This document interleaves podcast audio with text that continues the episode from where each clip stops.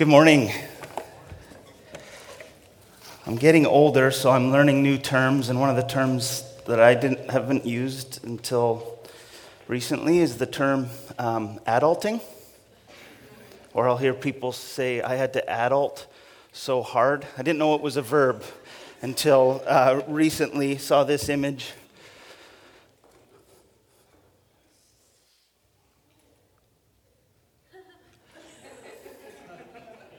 So this is this is new terrain for me. I'm realizing I'm becoming an old guy. So to adult or an adult, adultier adult. Uh, this is, I'm learning. But so those of you who are more familiar with adulting, what is it? Just shout it out. Help, help me out. What is grocery shopping, paying bills, responsibilities, Wait, what was that? But buying I thought you said tofu. Okay. Okay, so lot, lots of responsibilities, taking on commitments, and adulting is bad because boring, hard, expensive, constant, yeah. So there's a lot of, nobody usually talks about adulting like in a positive way. It's always got that negative lens. It usually meet, there's suspicion around it, uh, suspicion around commitments because the more commitments I have, the less options I have, and the less options I have mean the less possibility for fun times. And so I got to be careful here about not adulting. Uh, one way, I didn't use the term at the time, but one way I realized when I was 21 and I was having a hard time of saying yes to some of that kind of stuff was uh, I had a friendship going with a girl named Amy Clausen, and uh, who we were, we were living in, in the town I grew up. We were both at a college together, and my parents uh, fell in love with Amy Clausen. I mean, who wouldn't? And my dad, in particular, loved her. She loved gardening, he loved gardening. Um, she knew how to speak his, his particular brand of humor. And so he really liked Amy. I would, for a whole variety of reasons, I was very hesitant uh, to commit, to get into a relationship. And so my dad would pull me aside and he'd say, Look, man, analysis is paralysis here. like, what, you can't think your way into the, this relationship. You, you've taken a long time. And then he'd say things like, Who else is ever going to marry you? Um, just, just applying a little heat.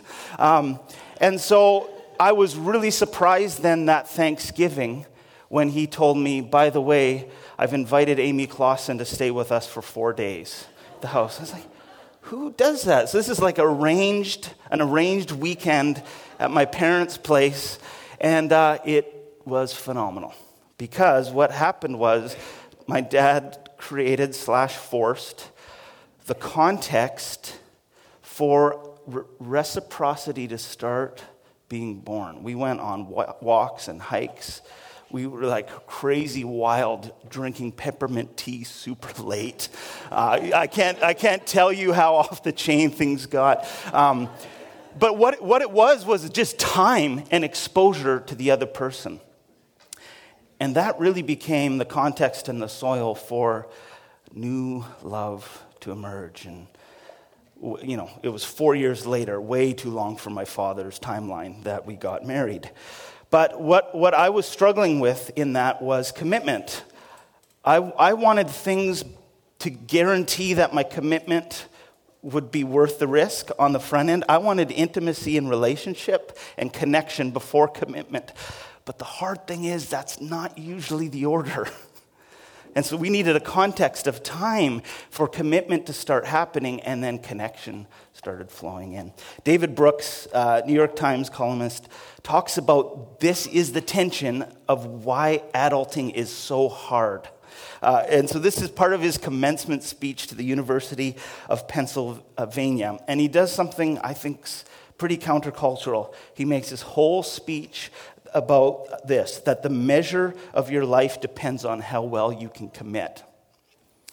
So he says, he says this We live in a society that puts a lot of emphasis on freedom and personal choice.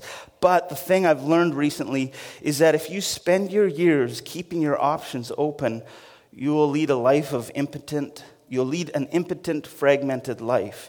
You'll wander about in the indeterminacy of your own passing feelings and your own changeable heart. And life will be a series of temporary moments, not an accumulating flow of accomplishment. Uh, he keeps going, but can you hear how radical this is to say at a, a commencement speech? He says, You will never be all in for anyone or any path because your eyes are always wandering to some other possibility. You'll lay waste to your powers, scattering them in all directions. And then he says this to have a fulfilling life, you must make promises. You have to surrender some freedom to choice to taste a higher freedom. The freedom that comes after you've settled on a direction. Change yourself to a cause and enlarge your capacities. Finally, it is precisely our restraints that liberate us for freedom. You have to chain yourself to years of piano practice to have the freedom to really play. Countercultural, this is the way of Jesus that is so hard to absorb, which is, it was so hard for me because I thought it was all about getting a girlfriend. I got to get a girlfriend. The, the thing was, uh, actually, I need to give myself to a girlfriend. And that's way harder for me because giving myself means vulnerability, openness, uh, transparency, which are things historically I'm not good at.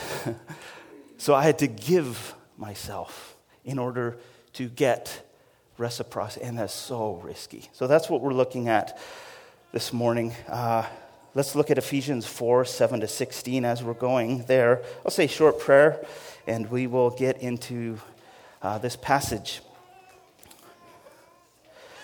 God, we are, we are caught, we are stuck, we are often afraid of our lives being diminished, becoming smaller, and so we keep wanting to expand. Would you lead us into the paradox of that relates to letting go and gaining?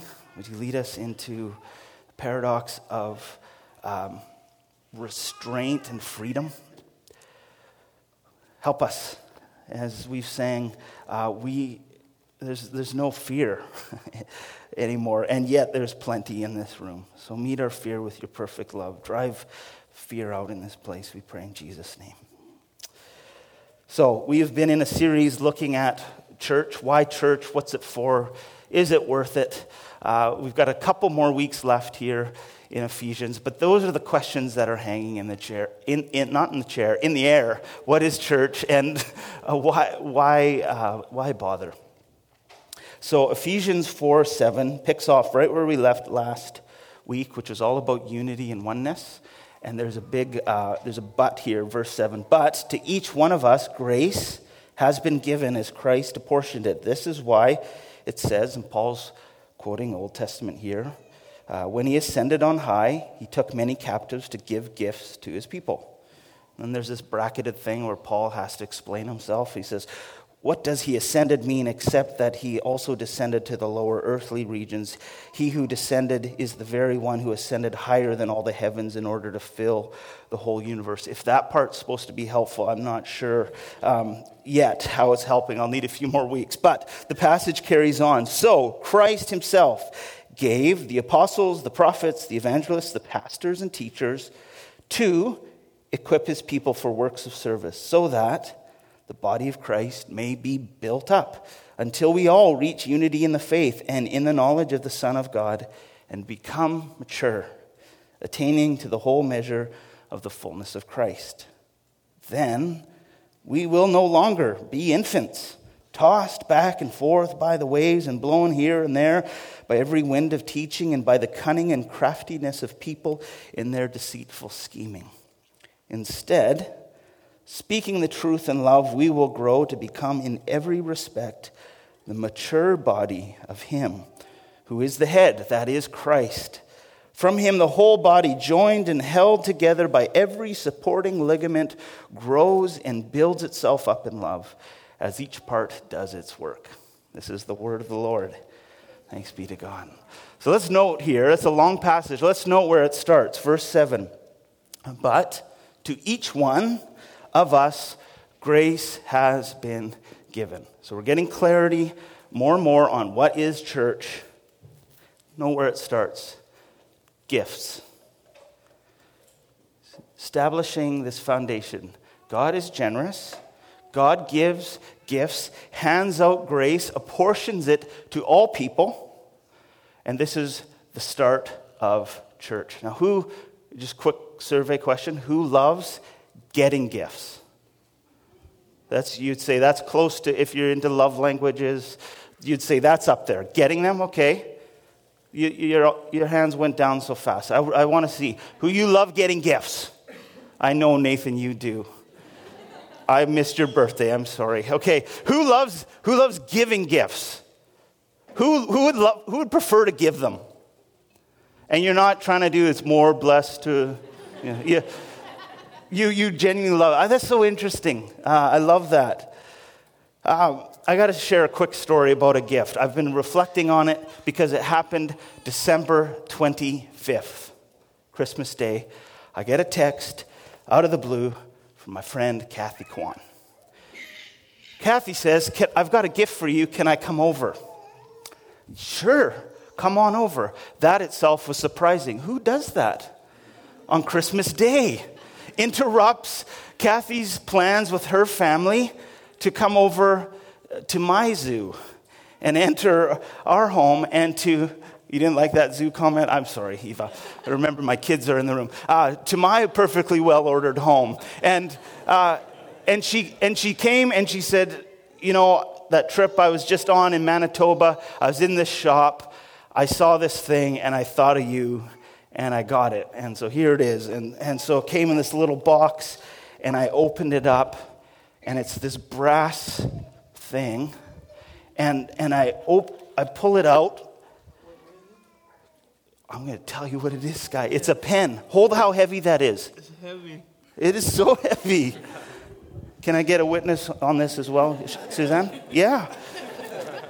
So she said, I, I picked it up. It's so heavy, and the angles, and the, it was so nerdy. I thought of you, which I didn't know as a, you know, is that a compliment? Uh, but it has this thing that twists off and then watch. Getting a little cocky there about my pen. Magnet on the back end. And that magnet's strong, that's not falling off. Feels so good in the hand. And start writing, and the flow of ink just tremendous.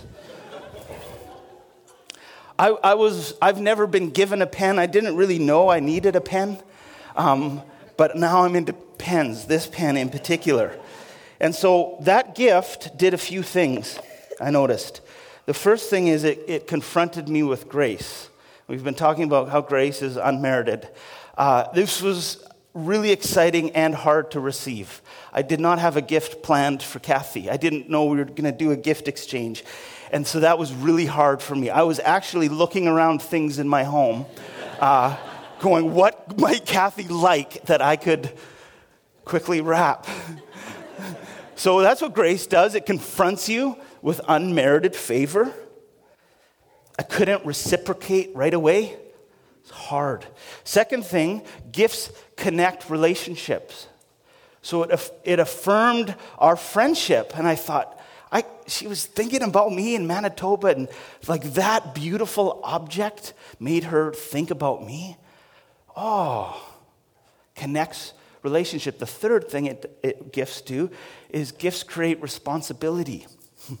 Because Kathy didn't give me this pen to stay in the box.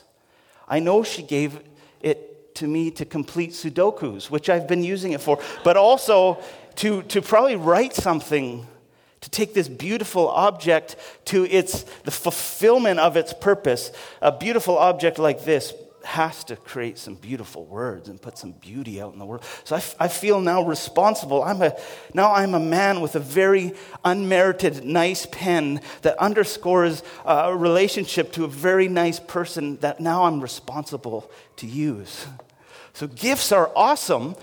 Gifts that get used are awesomer, way better, because the magic of gifts is that they're generative. They're given and then they generate and they keep going. So I've been thinking about Finn Rosengren, who is so awesome because Finn is in the front row with a green sweater there. And often, uh, Laura and Theo, yeah, Laura and Theo will often be sitting here. and when uh, Finn is facing backwards, she lights up all the rows behind her because Finn has this gift, this particular grace for smiling and looking at people's faces, yeah? And, and just like delighting in people. And so that gift gets generative because the rest of us behind her just, you can't help but you start smiling uh, because Finn's exercising her gift. That's what gifts do. They confront us with grace, they connect relationship, they create responsibility. And when it comes to gifts plus God, it's the same thing. It's never about merit with God. Scripture says that God gives generously without finding fault. Like there's no tally going on. God's generous. Uh, Paul says he, he's rich, like he's rich with unmerited favor, grace. God gives to connect in relationship, to reveal thought, God's thoughts towards you. I mean, that's most famous Bible verse. God gave his one and only son what? To reconcile a relationship. And the third thing is God gives to create responsibility and partnership. And so, what is church? We could say really shortly church is a gift conspiracy. Absolutely, gift conspiracy. God gives gifts to you for other people. God is so into hospitality and surprises and showing up in people's living rooms, sometimes uninvited, with, like, I've, I've something for you. Or doing that in a conversation or over a meal. God's given me something. Everyone has something, and all of it's meant to be shared. And the cool part is that Christ is bankrolling the whole operation. Not, we're not going to run out of grace because Christ is bankrolling. So here's, here's how it looks. This is an example from the early church, Acts 4. All the believers were one in heart and mind. No one claimed that any of their possessions was their own, but they shared everything they had. This is usually in this passage what I've noticed, going, wow, that's radical. Uh, but what I haven't noticed is the coming section. With great power, the apostles continued to testify to the resurrection of the Lord Jesus, and God's grace was so powerfully at work in them all that there were no needy persons among them. Oh, that's what we've been looking at these last couple weeks. God's grace, so active, so powerful, that it overflows the banks of some sort of maybe privatized theology into your social, horizontal, everyday life. What is church? It's a gift conspiracy bankrolled by Christ, which means then that when I risk community, they might have my meals when I'm sick, or have twins, or am in between work for really long. It also may mean that she has your healing because she's received some healing in not the a same kind of trauma, but a similar kind of trauma. And in that healing, she is a wounded healer and offers you insight that no book, podcast, or pastor could give you. It, it may mean that you have his rent when he's out of work. Like that Christmas bonus may not be uh, for that Caribbean cruise, it actually may be to sustain someone. It could mean that your group has belonging for him. That when you extend the circle and say, Do you want to come with us to the alibi room after church? You've extended your circle. You have belonging for them. It could mean that you just have attention and affection for a person by, by uh, listening in a conversation. You're giving them a gift. And, and it certainly means that Julia always has a joke for us on a Sunday morning, right? Yeah, I love it too, Ben. And, and so this is, it's a gift conspiracy that we're a part of. And again, the beauty of it and the danger of it is that it works around this kind of thing that we often treat as a binary get. Oh, yeah, here's a summary. Okay, yeah, that's good. I'll pay attention to my own order. Uh, so, church is people. Church is people being given gifts. Church is people being given gifts from Christ for others. And church is being given gifts from Christ for others. And the whole thing is bankrolled by God's infinite generosity, which animates a full on grace giving gift a thon. Okay, so, but it, it, hinges and it gets caught on this binary often of give or get. Give or get. And so, because we think those two are separate things, they're binary, then we're always measuring. It's always a ledger. So, next slide. Like I'm measuring, if I give that much, am I going to get a return? I can't help but have lenses for ROI on everything because I am a consumer. That's part of being raised in a, if you've been raised in a free market. I'm a consumer, so I know how to measure very precisely give, get. When we're invited into relationship, though, and it's healthy relationship of reciprocity, it gets messy. Next slide. I can't parse it out. It's colliding. It's sometimes a lot of giving, and then it goes into getting, and then it's giving, and it's getting. And when it's relationship marked by love, no one's counting.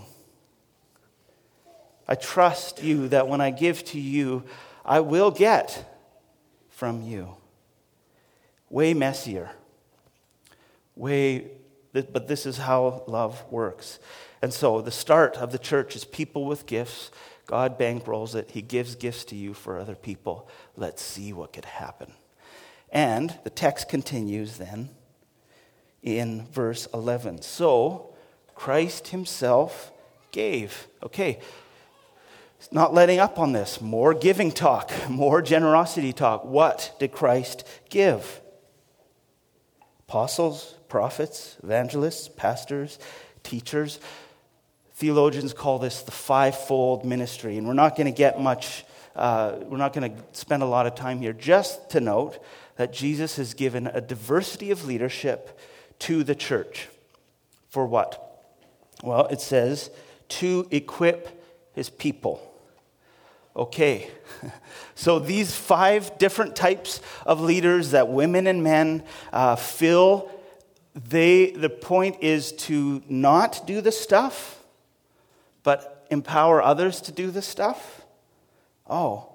So the whole point is to give away opportunity, to take risks including in including people before they're ready. A church is needs healthy leadership, but a church is not its leaders. Okay, a church is not its sermons or the particular personality or gifts of a leader or a pastor. We've established a church are people, gifted people who give gifts. And so a leader is someone who tends to co create and, and guards an environment so that people can develop and discover and give gifts. So everybody's in on it. Not that a few paid staff do all the stuff. How boring. So that's the point of leadership is to make other people better, to empower. And the word equip there, I, I looked that one up. This is the only time it, ha- it, occurs in the New Testament. Uh, which I thought was interesting. And, and it means to, to bring someone or something into maturity, to bring someone or something into a fuller sense of what it is, completion. And I think, is there anything better than that? Is there anything better than seeing someone not only discover their gifts, but take risks in starting to use them and walk in them? Now, my friend Baz, I know he won't want me to talk about him, but I'm doing it, Baz. It, it is, uh, there's nothing better than seeing Baz with his particular eye and his way of seeing the world take a risk of using that and just doing photography full time. It's been such a joy to watch. There's nothing better than seeing someone like Julia Church, her gift for entrepreneurship, grit, leadership, risk taking, for that to, to be employed and used and starting business. Nothing better than that. It's, there's nothing better than seeing, again, baby Finn Rosengren light up a whole section of the church by using her gift of smiles. like, there's nothing better than being a part of seeing people walk in to what they were made to do. Nothing better. And the whole point Paul is saying is this He says, so that the body of Christ may be built up until we all reach unity in the faith and in the knowledge of the Son of God and become mature, attaining to the whole measure of the fullness of Christ. This is what maturity means fullness. So when I resist maturity, I'm resisting fullness. It, means becoming the thing that it was meant to be. So you, it would be odd if you said, I'm really into horticultural uh, endeavors and I love growing things, particularly, let's say, blueberry shrubs. But it would be odd if you somehow started de- defending that blueberry shrub from producing blueberries. Because that's the full, that's fullness for blueberry, right? Is the fullness is not just sticks but berries, lots. And so if you somehow said, No, I, I, I do not want that, I do not want to see a blueberry shrub start adulting. Mm. See, that would be that's dangerous for the blueberries. You say, well, something's something's broken there in, in the perception of what maturity is. Because maturity is fullness. And what Paul's saying is that the best version of a person, in all their particularity, the best version of a person looks like Christ. Saying growing up into the measure of the fullness of Jesus. The most fullest you you could be would be to become more like Jesus. And if that sounds strange or perhaps boring or anything less than compelling, that may indicate that, oh, well, what does that mean about uh, what I think Jesus is. And that could be an invitation into some exploration about my view of who Christ is. But that's what Paul's saying. The most full, most enlivening way to be human is to be like Jesus. And that's what this community is for, is blueberries. Not just like mere sticks, blueberries. Somebody's liking fruit, okay? So, now, Watch, watch what he does now. He says, Then, this is verse 14. So the whole point's maturity. Then we will no longer be infants, tossed back and forth by the waves and blown here and there by every wind of teaching and by the cunning craftiness of people in their deceitful scheming. He's putting infancy in its place, saying, Well, why would you defend that? Why would you say that's better? And it's interesting, Paul's saying, instead of rootedness or having no anchor or perpetual options open, which is the dominant vision of freedom, he says, instead of that, you're invited into relationships of reciprocity and mutuality and give and get. And so, if we were to kind of map it out, we could say this infancy. Uh, no, no, no, back. I, I didn't give notes. I think it's the one before that. No, okay, I didn't put it in there. Never mind. Infancy, we could say, would probably be all getting. And injury is all giving. I mean, to be an infant, it just, it is 100% get. 100%. You're feeding, you're changing, your love, everything. But to grow up means to transition into a rhythm of reciprocity, of give and get.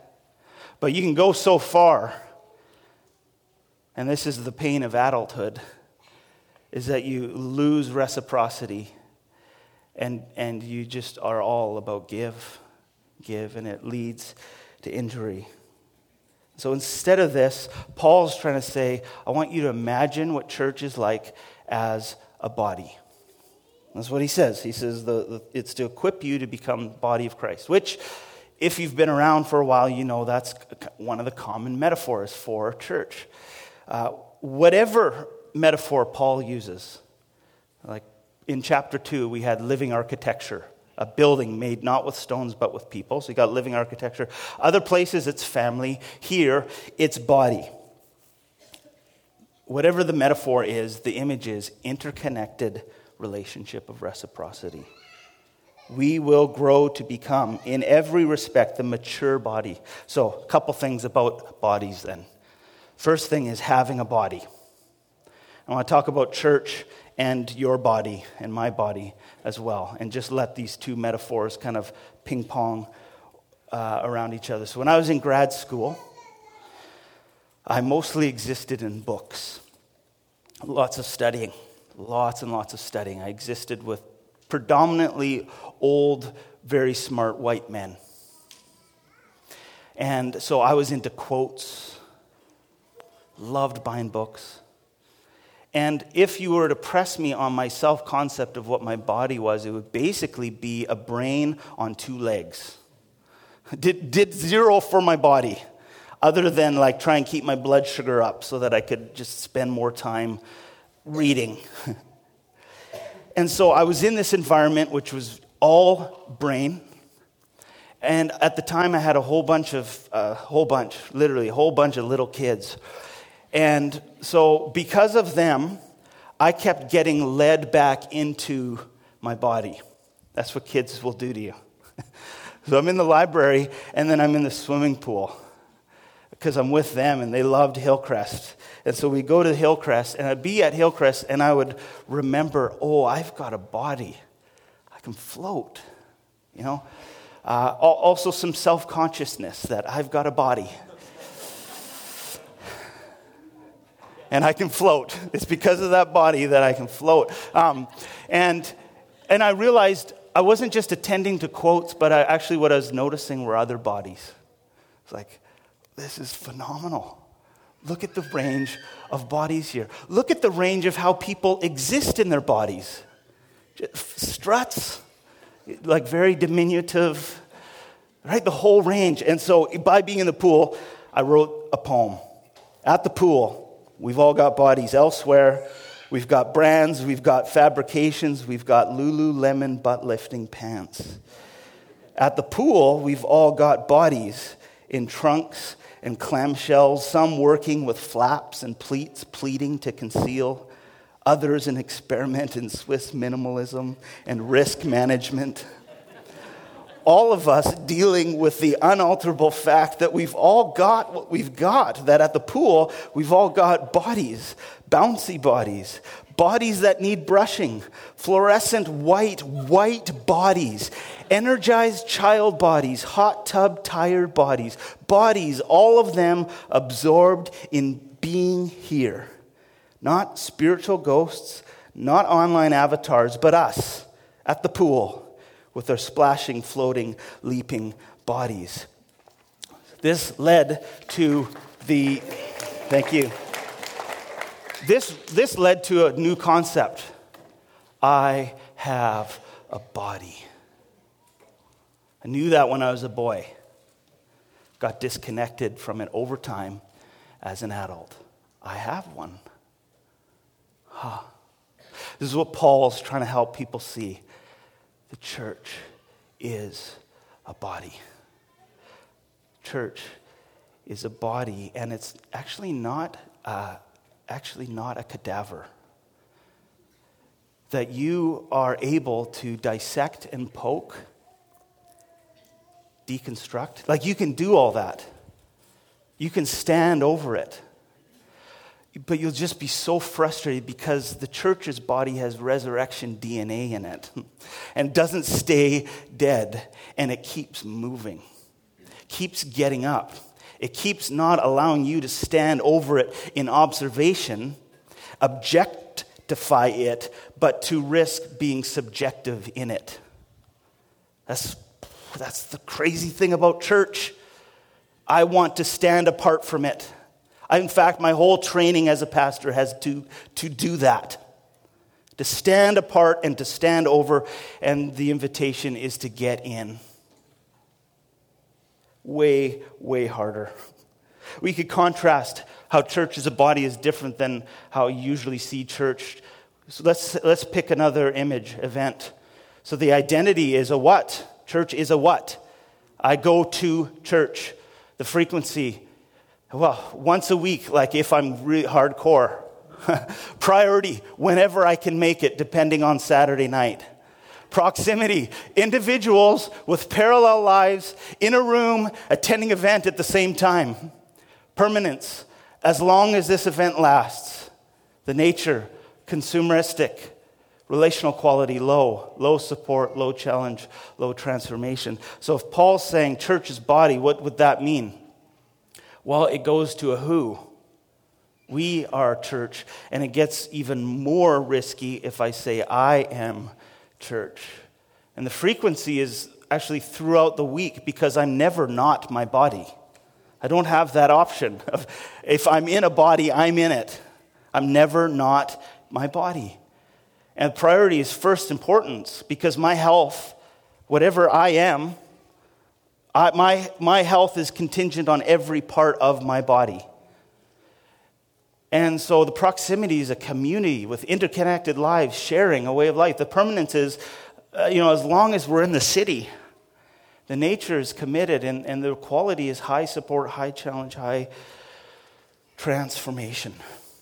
So having a body is hard because, as I've learned, I tend to ignore it or to wage war on it being in a body, way harder. Having is one thing, being in it is another. This is Paul's intent. From him, the whole body, joined and held together by every supporting ligament, grows and builds itself up in love. What a beautiful vision of church, and while also terrifying. Church counts, happens when I count myself in. Health happens when I count myself inside my body. I want to show you a video here. This is the other morning. It's fine if we don't have audio, we may. So, this is, I'm in bed filming this. This is in the morning. And this is my youngest son who said, Hey, Dad, you mind if I get a few steps for you on your Fitbit? And I said, Yeah, man, go for it. He got me 1,500 steps, which I think is a pretty good hack, right? Uh, I'm in bed, he's exercising on my Fitbit. but see, there's things you can only do if you're in them right? Like that, I'm, yeah, I'm hacking the system to register some exercise. But next slide like there, there's, there's things you can only do if you're in it. I can, like Scott McTaggart, I could become a lifeguard.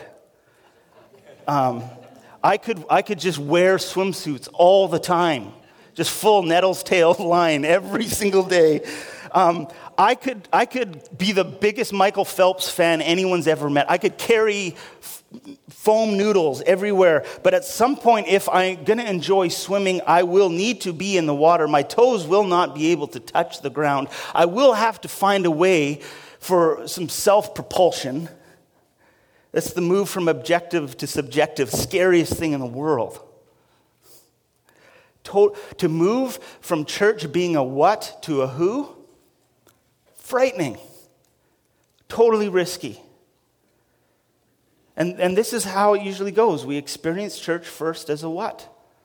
Maybe some of us, like the first experience of Artisan Church was the website, right? And you just spent weeks or months trying to find is there going to be courage to like to make that risk to go from website to physical space or it was podcasts or it was just a friend connected to the community prospect of getting in the pool joining a body being in a church is so intimidating and so weird and so difficult that those of us who've been in the body for a long time tend to forget that really hard stuff and therefore time, experience, exposure is needed for trust to start making the context for commitment to happen. And so it is entirely appropriate for however long that some of us may need to come and sit in the back row. Some of us may need to calculate our arrivals and departures so that we arrive late and we leave early. Some of us may need to come in and ask the hardest questions that we're afraid to ask and to risk offending this community that I'm trying to find if it's safe. However, you need to experience and test is the life of this church, church actually genuine? You are welcome to do so. However, that looks, it looks different. But our hope is over time, new sprouts of curiosity and exploration emerge. And for some, this may mean like I'm going to start attending and coming here. For some, that may shift into like participating by joining a Sunday team. Some may even really get brave and go to a table group with a bunch of their friends. Again, however that happens, and we've got something we call our map, which we don't talk about, but it's community formation, spiritual formation, and ministry formation. And what it is, it's the pathway that we want to invite people into at whatever commitment they're willing to offer, to invite them in from moving from observer, and at the end of that pathway is creator, to be a creative, fully participating This actually is the way of Jesus. He starts with people. We see it in the Gospels where he says, Come and see. High invitation. Come and see. The invitation changes over the Gospels, and it goes from come and see to come and die. High invitation to high participation. And the interesting thing with Jesus is at the end, he's with his disciples in John 15, and he says, I don't call you servants, I call you friends. That's where that high invitation and high participation leads. Not into some sort of servant thing, which is all giving, being used up, but into friendship, which is reciprocity give and get and give and get. That's Jesus' intentions. And many of us are suspect of that, and rightfully so. But the church is the body to embody that way of Jesus, to go from come and see to come and die. Or as Scott has brought the language to us, which I think is really helpful, that we want to be a church of high support and high challenge. We need both for growth. So, having a body, being in a body, and then last, moving in a body. From him, the whole body, joined and held together by every supporting ligament, grows and builds itself up in love as each part does its work, moving as a body. This is where it gets really exciting because the result of this is that Jesus becomes visible and tangible. Like, I keep thinking of this is probably a horrible metaphor, but I keep thinking of those inflatable things outside, like a car wash right when that air comes into it and it, it goes from like two dimensional to three dimensional, right? And it starts, but it's way better than that because it's an actual living, moving body, not like Gumby kind of bending all over. That's, that's the beautiful thing. So the dance is to get the thing I have to learn how to give myself to the thing. But I only give myself to the thing when I trust that thing. And so I need an environment that offers support and challenge for trust to be built and reciprocity form. And God's genius is to create this kind of community which is going to be imperfect and not going to do that well, to create that community inside a perfect community. Perfect community of Father, Son, and Holy Spirit. That's the whole point. So, at this time, one invitation for us. And the question is what's mine to give and what's mine to get? If a healthy body exists on eating and exercising, on sleeping and working, listening and speaking, sitting and walking, giving and getting, what's mine to give and what's mine to get in this season? It may be that uh, you are being invited by the one who's bankrolling all this grace to give of some of the grace that's been given to you. And you may see yourself as like, I'm actually super poor because I don't have a job, but you're actually wealthy in time. It's a grace. You have more time, and so perhaps the invitation is to give of it to people. You might be invited to give five minutes of your time this morning to someone to attend to them. That's, that may be the way you're called to give. You may be called by God to give of your finances, something we rarely talk about in church. But to realize, you know, all of this is grace. All, of this is grace, and I, I think I'm going to give. You may be called to give your family. Say, I have no time, I have no money because I have a lot of kids, but I can give belonging and some mayhem I can give my table. Like if people like Kraft Dinner, I can give that lots, lots of Kraft Dinner. That may be your grace to give. Maybe your education, which you, you assumed was all about to get you to the next step or stepping stone into your career, maybe it wasn't about that. Maybe there's ways for you to give your education, to share it, to live an open source life. By, by just slowly mentoring people or sharing your field of knowledge. Maybe it's you live in the downtown east side, and, and because you've lived here for years, you understand what I'm talking about about reciprocity. And so you've got something to give to people in this church who've grown up middle class their whole life and have a real hard time with community and how to receive something. And maybe you could, you could help some of us, I'll include myself in that, help some of us middle class folk learn about community. Maybe it's just serving on a Sunday team. I don't know. What is yours to give? I'll tell you what one thing I'm trying to figure out of what's mine to give. A friend told me a story of a woman in his church uh, called Ndina, uh, born, raised in Kenya and said that her mother would throw huge church rival, revivals and parties at her house. And so people would travel from all over the country to join them, and the house would be packed with people from all over Kenya. And, and so there's guests, there's people are sleeping on the floor and the tables and any flat surface because it's packed. And Dina's mom said uh, that she, she had this phrase about Kenyan hospitality the person who travels the furthest gets the bed.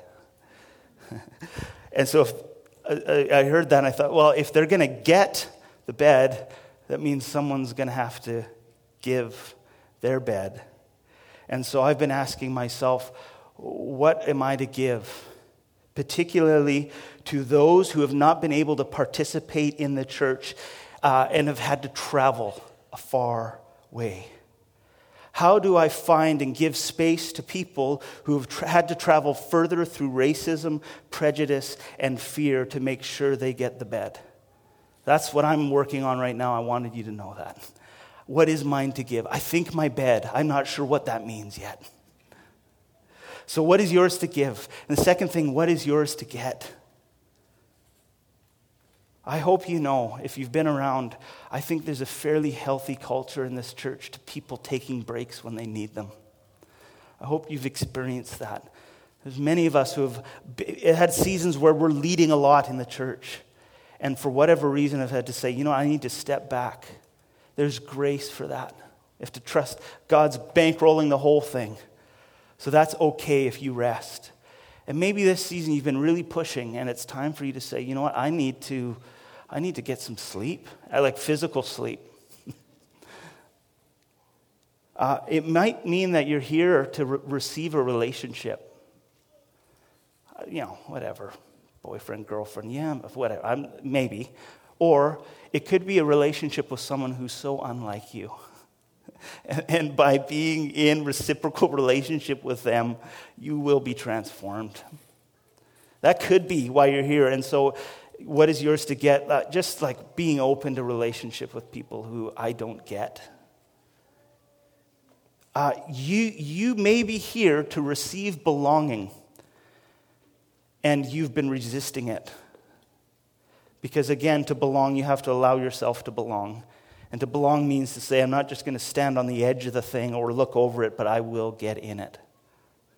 Good friend told me a story. He came home from work. He was super tired and agitated. He's got two boys. His oldest boy was crawling all over his back. And he just wanted to eat and decompress. And the older boy was so hungry to be with him. He was all over. And he started getting agitated. And his youngest boy, who's three, is sitting across the table watching him. And he says this Dad, it doesn't hurt, it's just love. Three years old. Some of us need to hear that. Like it's just love. And sometimes it's absorbing people's attempts at loving you and including you that are awkward. Like that's actually more invasive than I'm looking for, but okay. So maybe it means receiving community. It may mean this morning receiving Christ. Just saying, my whole life, I, is, this is a new framework. Receiving grace, unmerited favor, this is new. You don't have to understand it to get it. You just go like this. So this morning, maybe just receiving Christ for the first time or the hundredth time. What is yours to give? What is yours to receive? And how beautiful would it be for a church for those needs to become known and named so that your need for you know, like very real need i need to rent a basement suite. It needs to be under $1500 i don't know if that exists. Uh, and uh, i need it. Like it, or i'm not in the city. For that need to be get to be known and because someone else's grace because they work in real estate say hi i have a connection for you. As that need gets known it's met by the grace of somebody else's profession or, or your need just as a single mom to have a break.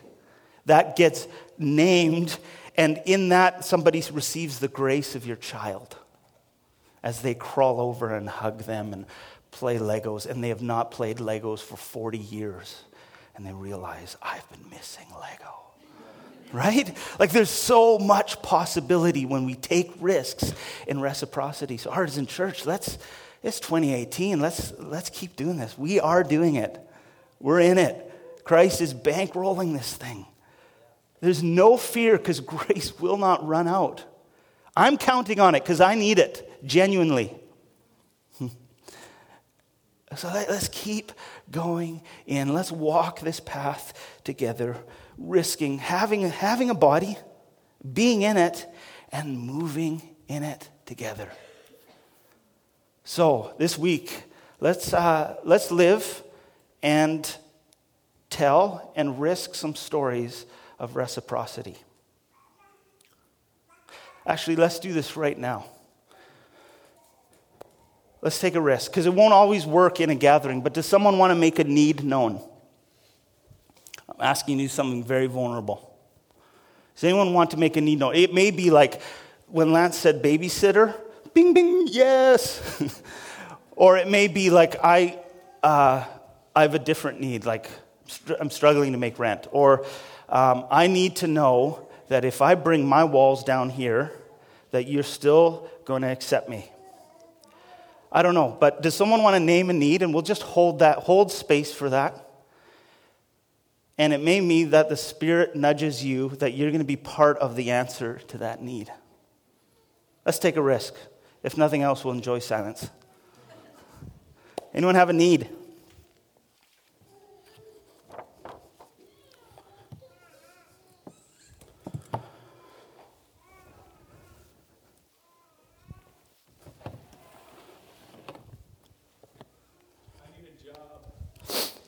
Yeah.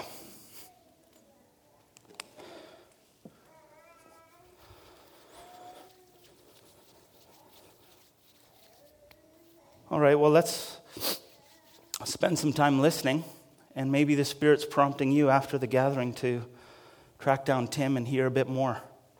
I don't know, maybe you're a career counselor. Maybe you're like super connected in the city, and God's grace is going to flow through you to Tim. Who knows? Maybe you're none of those things, but you just are about to quit your job or something and you have yours. I don't know. The point is, this could work a million ways, people, okay? What else? Thank you, Tim. You're the first one. Thank you. What else? Childcare? Yeah. Well, okay, you're my neighbor, so that means I might have something to do with that.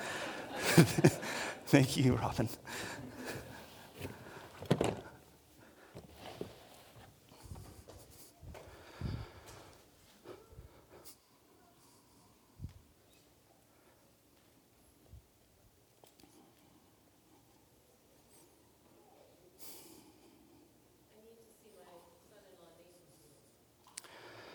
Need to see your son in law, Nathan, healed.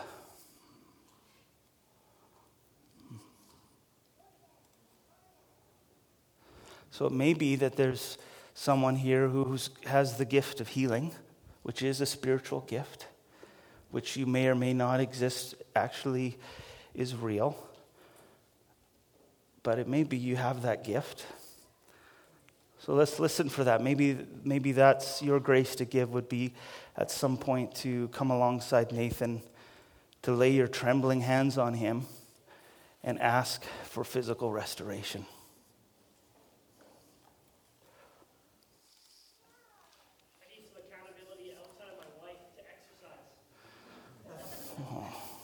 Mm. Thank you, Jordan.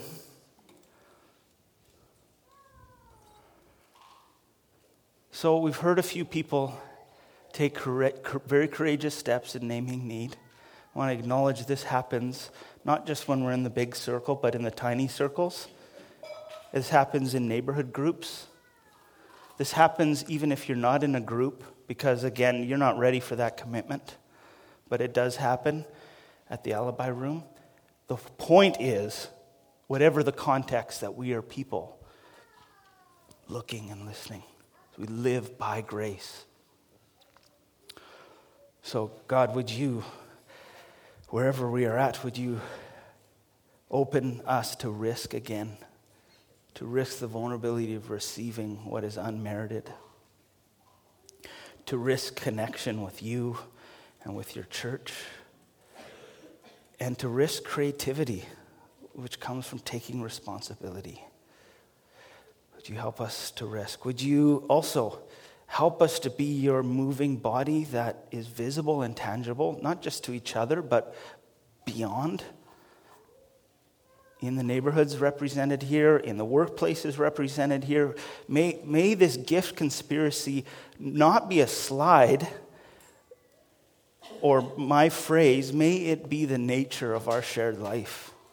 We know this is your intention, so Spirit of God, would you stir us up to risk giving and getting?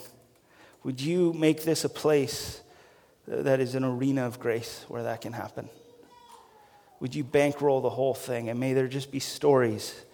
In this week, may there be stories of your grace being sufficient for people. We thank you for your invitation to this table, which anchors us in your grace and requires us to receive it.